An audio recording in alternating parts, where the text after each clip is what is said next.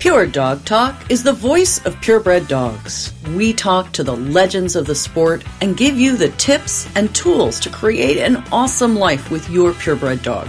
From showing to preservation breeding, from competitive obedience to field work, from agility to therapy dogs, and all the fun in between, your passion is our purpose.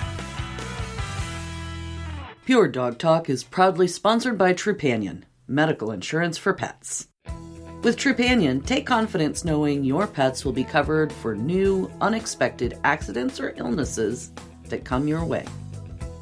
The Trupanion policy will continue to cover conditions with no payout limits, no matter the total cost of a pet's claims. If you're a breeder, you can take advantage of Trupanion's free breeder support program to send your litters home with an exclusive offer that waives waiting periods. So coverage goes into effect immediately. No more worrying about puppies getting into mischief in their new homes. Better yet, signing up is easy. Just follow the link on my partner page. And don't forget to mention Pure Dog Talk sent you. Welcome to Pure Dog Talk. I am your host, Laura Reeves. And I'm super excited, you guys. I have with us today a very dear friend of mine and a special guest on the podcast. This is Dr. Robin Nelson, retired veterinarian. And Robin and I have been having an ongoing conversation for the better part of 15 years. And this is something that she and I have talked about so much that I wanted to share it with you guys.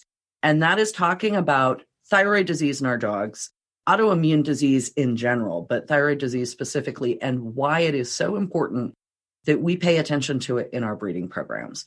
Because anecdotally, what I know as a person who has an autoimmune disease and having done the research on that and experienced it in my dogs is that what is heritable in people and in dogs is not the specific autoimmune disease, thyroid or in some cases scleroderma or what have you, but rather the body's propensity to attack itself. Yes, Robin?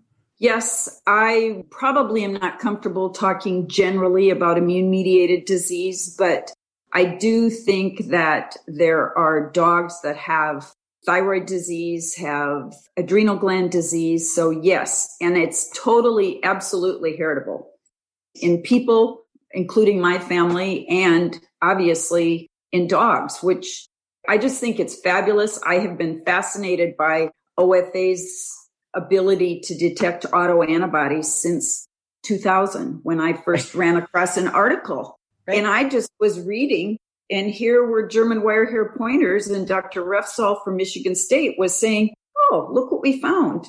And at that time, wire hair pointers were what the number two breed for reported they were autoimmune thyroiditis.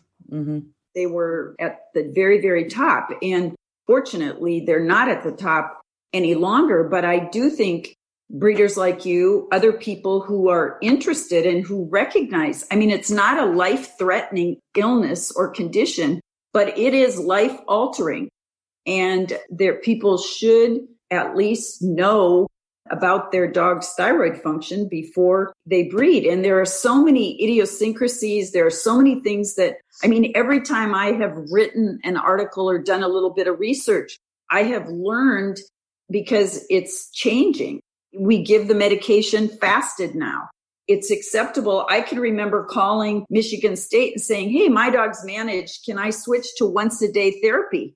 And the endocrinologist kind of came unglued and said, no, it's twice daily. Well, now, if you have a controlled, managed hypothyroid case, you can switch to, you need to monitor it initially, but it is extremely interesting to me and I enjoy talking about it and I enjoy learning about it still. And I think that is one of the things that makes us great friends is we both like to learn stuff. Yeah. New stuff all the time. Right. So you were talking about some of the idiosyncrasies. So let's run through it from the very bottom for someone who has no idea what thyroid is or can do to people who are more experienced and say, okay, I know about the hair loss on the ears, but what's this other thing over here? So, how about that? Start with the basic symptomology. Okay. And I'm just going to say the thyroid gland is a little gland on either side of the windpipe in all dogs, and it is behind metabolism. So it affects nerves, organs, the brain. It is in charge of a lot of things. So presentation can vary. When I first graduated, if you didn't have a morbidly obese patient, thyroid didn't cross your mind. It just wasn't a concern. And certainly obesity or weight gain without an explanation, without caloric intake increase. But even alopecia across the nose, unexplained lameness. There are tremendous numbers chronic skin conditions, right. chronic ear conditions, vestibular disease. The list is long. Seizures. I mean, if we have a dog with seizures, we look at thyroid function. Some of them are a stretch, like megaesophagus and right. laryngeal paralysis. There's no proven connection, but because we know that thyroxine is necessary for proper nerve function, some of that's out there. People right. in general, if their dog has unexplained hair loss, if the area under their collar is bald, rat tail, thankfully, is still a common clinical sign because as a veterinarian, you always look at your patient's skin, you look in the ears, slow heart rate, or an arrhythmia. Mm. Those are things that aren't as common, but certainly low thyroxin in a dog can affect the heart rate. So I think that the important piece of the equation when we're talking about thyroid is how many different bodily systems it impacts. Correct.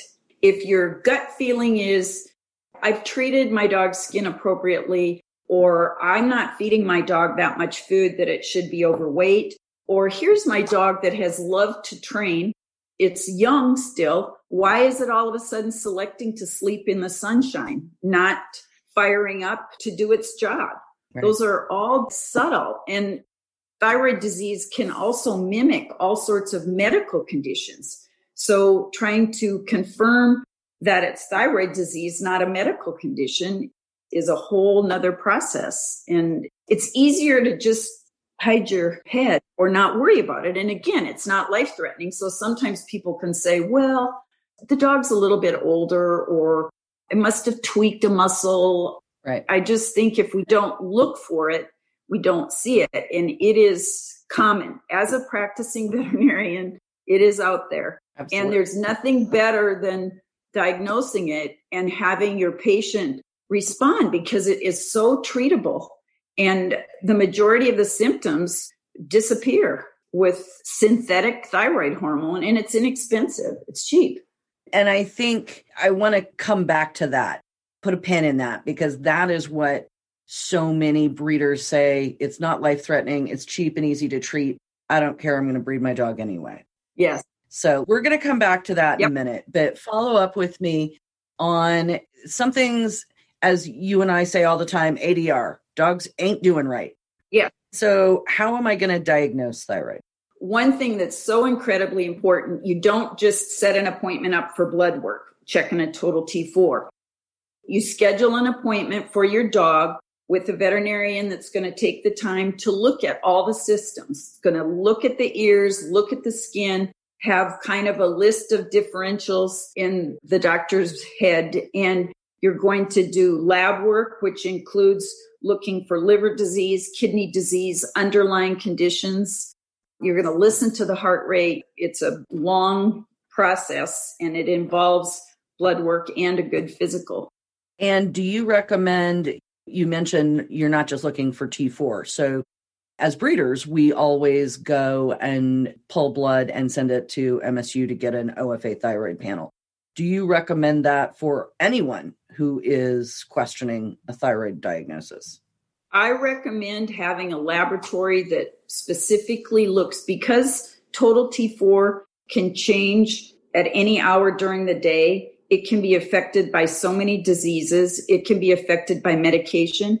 Even a dog that has an ear infection and it's getting a little bit of a steroid in its ear canals, that can lower T4. And I read just in reviewing, it talked about how young, athletically inclined dogs can have lower total T4s. So if we're trying to figure out how to treat dogs and just base it on total T4, we're going to overtreat, we're going to misdiagnose because when you get down and actually talk about the disease where the autoantibodies destroy the thyroid gland, which is the most common cause, then those autoantibodies can actually elevate the total T4. If you're just looking at T4, you can feasibly have a dog that is hypothyroid, but because of the immune mediated disease, its T4 is in the normal range. Right. So you look at a lab that actively searches for the different numbers that you need to confirm a diagnosis. And you need to make sure that the free T4 is measured by equilibrium dialysis. That will allow that number not to be affected by medication, not to be affected by most other systemic disorders. So there are specific tests that give you results that you can believe. Right. There are also tests like TSH. When I first started practicing, that was what we based, and we did a TSH response test where we measured pre and then we gave an injection and measured post. And now that's cost prohibitive because of how much the hormone costs. And TSH, for people who aren't familiar, TSH is thyroid stimulating hormone. Yes. That is part of what's measured in like an MSU test for OFA. Correct. They measure free T4 by equilibrium dialysis. They measure TSH because most hypothyroid dogs have elevated TSH. But there's that small group of 20 to 25% that that pituitary gland, when it's not getting enough thyroid hormone, doesn't produce the TSH. So it in itself is not conclusive. And then most importantly, regarding immune mediated diseases, your thyroglobulin autoantibody. Right. The TGAA, I can remember way back with my foundation bitch who PS came back equivocal. I had done the breeder responsible thing of the 90s, yep. which was to do the in house test for T3, T4. She was fine. Okay, great. OFA comes out with this new test. I'm so excited. I send it in. She comes back equivocal. But as the veterinarian explained it to me, and maybe you can check me on this or tell me what's changed over time, if the dog was negative for TGAA, thyroglobulin autoimmune antibody, that that meant that whatever was going on with their equivocal status, they were probably not autoimmune mediated. Very correct. The first thing I look for, and if somebody contacts me for a little bit of help regarding interpretation, is the TGAA. And there's a level, there's a, a normal lighting level. scale. Yeah. Yes. You'd rather not have any. And interestingly, my young dog, I did a panel, a profile, and I used the total T4 as a screening device when all my dogs clinically, when I practiced. And if it was in the normal range and the dog didn't show clinical signs, then woohoo, I was fairly certain. But sometimes you got your profile back and normal was one to four, you have a 0.8 or a 0.9. And my own young dog two years ago had his profile showed 0.6. So I'm like, okay, I've had all the other wire hair pointer disorders. Here we go. Here's another thyroid. So it was what it was. So when I did his profile, his OFA profile, yes, his total T4 was low, but his free T4 was within the normal range. He had zero autoantibodies and his TSH was normal. So he is OFA normal despite. And so I was excited personally to read how you can't just base your interpretation on total T4 because he certainly is an athletic young dog, but he's also a breed that can have thyroid disease. Right, absolutely. And I won't do the deep, deep dive into the equivocal status and how it changes and how it doesn't change. And I mean, I have anecdotal experience, as you well know. Yes. That my dogs who were equivocal, who were not themselves affected, produced dogs who were in a breeding program. Yes. And so, as part of my breeding program, I've removed even equivocal from my I will breed it. That's where we're going to kind of now take this conversation. We put a pin in that thing earlier about breeding decisions and thyroid. But as far as I know, you also recheck your equi- I mean, if I can say nothing else, people who get equivocal back, especially, it still surprises me that sometimes people will check thyroid with a dog that's in heat. I just stack the deck in my favor when I'm paying for tests.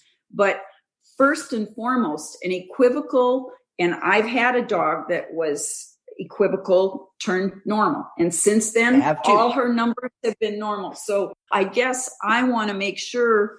I mean, it's an expensive, it's an investment, but it's, it's worth it. It's an investment. It's yes. worth it. It's worth it because if you get another equivocal, then yes, in that genetic pool, there are genes that in the right combination, woohoo, you could have. And I know of litters that have multiple puppies with thyroid disease. So, yeah, I've lived it. Hang tight, guys. Got a little bit of information for you. We'll be right back to the podcast in a minute. Happy 2021 from Embark. Join us for the first ever Embark Canine Health Summit, a free digital conference for breeders this February 15 to 16, 2021. Top canine experts will feature topics and discussions relevant to breeders of all experience levels. The event will run during Westminster's Fan Appreciation Week in February as part of Embark and the Westminster Kennel Club's commitment to canine genetic health. To register for this free event, go to embarkvet.com backslash breeders backslash embark canine dash health dash summit. That's a mouthful, but you can do it. Embarkvet.com breeders embark canine health summit. Haven't tested with Embark yet? Get your first Embark for Breeders dog DNA test for $99 right now when you use the code TRYEMBARK99 at embarkvet.com backslash breeders. That's try embark 99 at embarkvet.com backslash breeders. This is where, to me, of course, it gets interesting is now let's take this and apply it to breeding decisions sure. and the part that's genetic. And so I have, as I mentioned, removed equivocal even. And some breeders, particularly in the past, although I think this sentiment still exists, as I mentioned earlier, consider this to fall into one of the non life threatening, yes. easily managed, easily medicated diseases. So when they make breeding decisions, this is one that they might let slide. And so I wonder if you could touch on that based on your extensive experience clinically, as well as just watching what goes on in our breed. Well, I personally, just as a veterinarian, I worry more about the numbers of people that don't test at all. And there are a lot of breeds with thyroid disease, interestingly, and there are people who do test and take their equivocal results. And I will tell you that there's even a range for me looking at equivocal. Equivocal is tough. And I have told people if you have an equivocal profile and everything else about your dog is so fantastic, you can't hardly stand to think that it won't be in the gene pool, then minimally you need to really do a lot of vertical and horizontal pedigree research on both sides of the pedigree because there are lots of equivocals that go on to produce and I think there are lots of people who have equivocals that everything else is looking good. They just breed. But at some point, equivocal turns to immune mediated thyroiditis, and there you go. Right. So we didn't go too deeply into some of the more esoteric symptoms that you can see when you reach the level of completely immune mediated thyroiditis. And I know one of the things that you and I have talked about in recent years is your correlation to aggression and almost verging on rage type of situations. Can you speak to that? Yes, I'll try. And I know sometimes I miss the mark. You're asking me to talk about things and I'm on a different path. But first of all, squirrel. Hypo, squirrel. yes, hypothyroidism, the disease process or the condition is a process that occurs over years. And a dog is not hypothyroid until about 70% of its thyroid gland is destroyed. And so you have a list of numbers that you've used to assess thyroid function. And it's such a gradual process that, again, in some instances, technically, people should be testing dogs in a breeding program annually, not just taking their woohoo. The two year old result is there isn't a lot of evidence, unfortunately. And I actually reviewed my thyroid paper because I had a person that was dealing with a hypothyroid dog with extreme aggression. And I haven't had a problem with aggression in my dog. I read about it. I knew it existed. I think it's good. It made sense to me to test an aggressive dog for thyroid disease, just like you would test a dog with seizures or some of the other. And I'm just in the process. There isn't anything conclusive. The people at Michigan State will not agree that there is a definite correlation between hypothyroidism and aggression. And a lot of what I read researching, it should be ruled out because I know a fair number of people who have dogs that are aggressive that on thyroid therapy, they respond and they become normal. So it's there, but to really prove it scientifically requires an interpretation of aggression. Right. They can't go by the own, you know. So right. I just think thyroid disease can cause so many problems that I don't understand why you wouldn't want to avoid it. And if you have an inclination that it may be a problem, it's so easy to treat. I just think it should be tested for. Right. Absolutely. Okay. So we've diagnosed it, we've treated, we've tested for it, we've treated it with its little pill, we've made decisions about our breeding program with it, deciding are we going to incorporate this dog or not. Yeah. And so, what sort of final summation? Because I know you're not really comfortable with it, and my anecdotal thing of thyroid being the canary in the tunnel. So, a dog with thyroid disease if you breed it, its puppies may or may not get thyroid disease, but they could get some other more serious autoimmune disease that is deeply impactful, life threatening, and not easily treatable. Any thoughts you want to share on that? You know what? I am going to probably avoid that. That's okay out there. That's my own personal stump speech. I get it. it is. And I would be more inclined to totally agree with you if I mean, think of how many hypothyroid dogs I've seen and treated. And I mean, so many different breeds. And I will tell you that these dogs in my hands have mostly had thyroid disease clinically, and they have responded to therapy and lived a normal lifespan. Mm-hmm. So I don't have hypothyroid dogs that I've treated for Addison's disease. Right. I don't think it's so much that the hypothyroid dog is going to itself get Addison's disease. My concern and my anecdotal interaction with it, as well as my personal life history, I come from a family that has autoimmune disease. right. So do I. As do you. And so that concept that I didn't inherit the same autoimmune disease as my parents, but I inherited the propensity for my body to attack itself.